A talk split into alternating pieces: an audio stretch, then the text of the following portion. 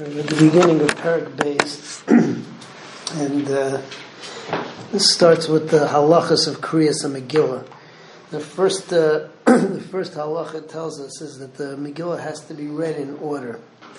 That means you can't uh, can't go out of order in any which way. We learned that out from the pasuk of uh, that uh, what's it called Yom Ha'elan is Karim Menasim, that they have to be mentioned the way that it happened.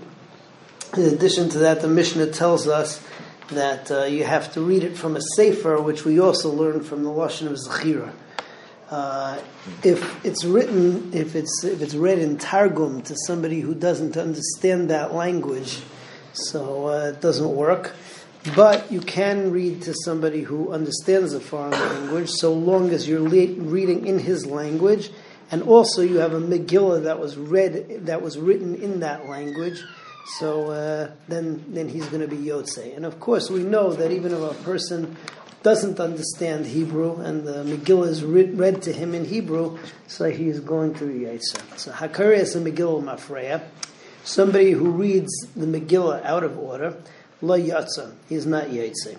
Kara al Peh, if he reads it Bal Peh, Kara Targum, or if he reads it. Uh, in a different language, b'chol lashon lo yotze. He's also not yotze. Have a koran also lo azos balaz, but you can read it to somebody who doesn't understand, who understands a foreign language in his language, and it needs a ksav also. V'alei shesham ashuris, and the foreigner who uh, hears it in Hebrew, so he is yotze. Okay, more halachas of kriya.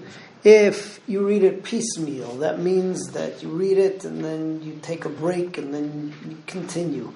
Uh, that works. Misnamnem means the person is dozing off, but he's still conscious. Also, he's yotze. Uh, the third gets into the whole sugya of mitzvah tzrichas kavana, ein tzrichas kavana. If a person is writing the Megillah, or he's darshaning the Megillah, or he's correcting the Megillah, and uh, so the Mishnah's lashon is in kivein libay. Machlekes rishonim over here as to whether that means kavanas mitzvah or whether it just means uh, kavana to uh, be reading, whereas otherwise you have kavana to be, to be doing something else. But mitzvah ain't tzrichas kavana.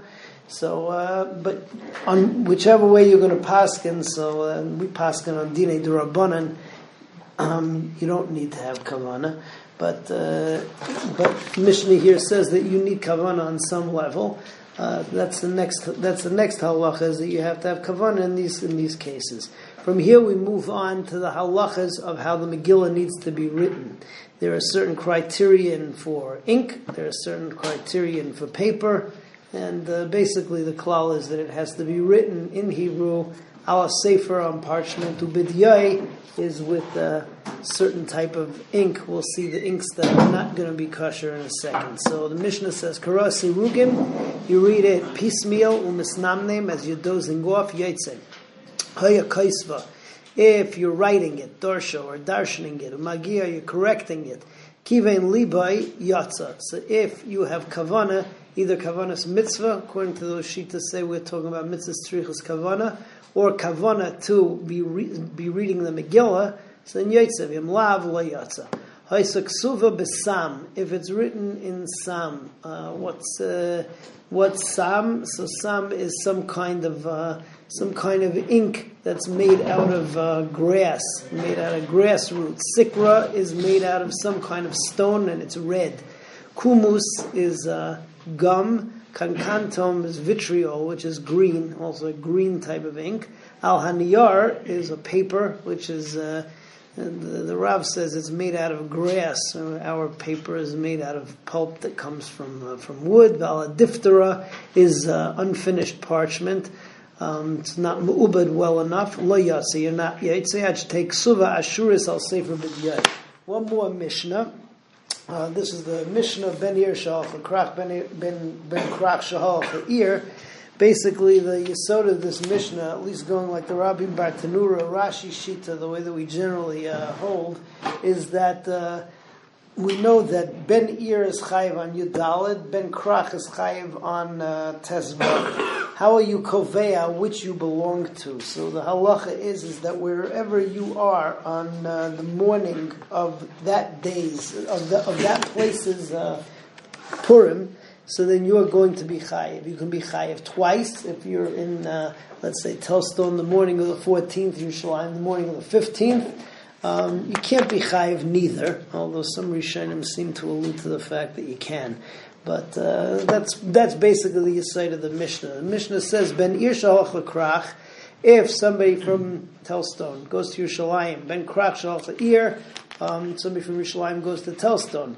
Im asid lachzar which means if he's going to go back to his original place, and he's going to be in his original place by the morning that they are uh, that they are reading Karikim V'im lav Kare imahem.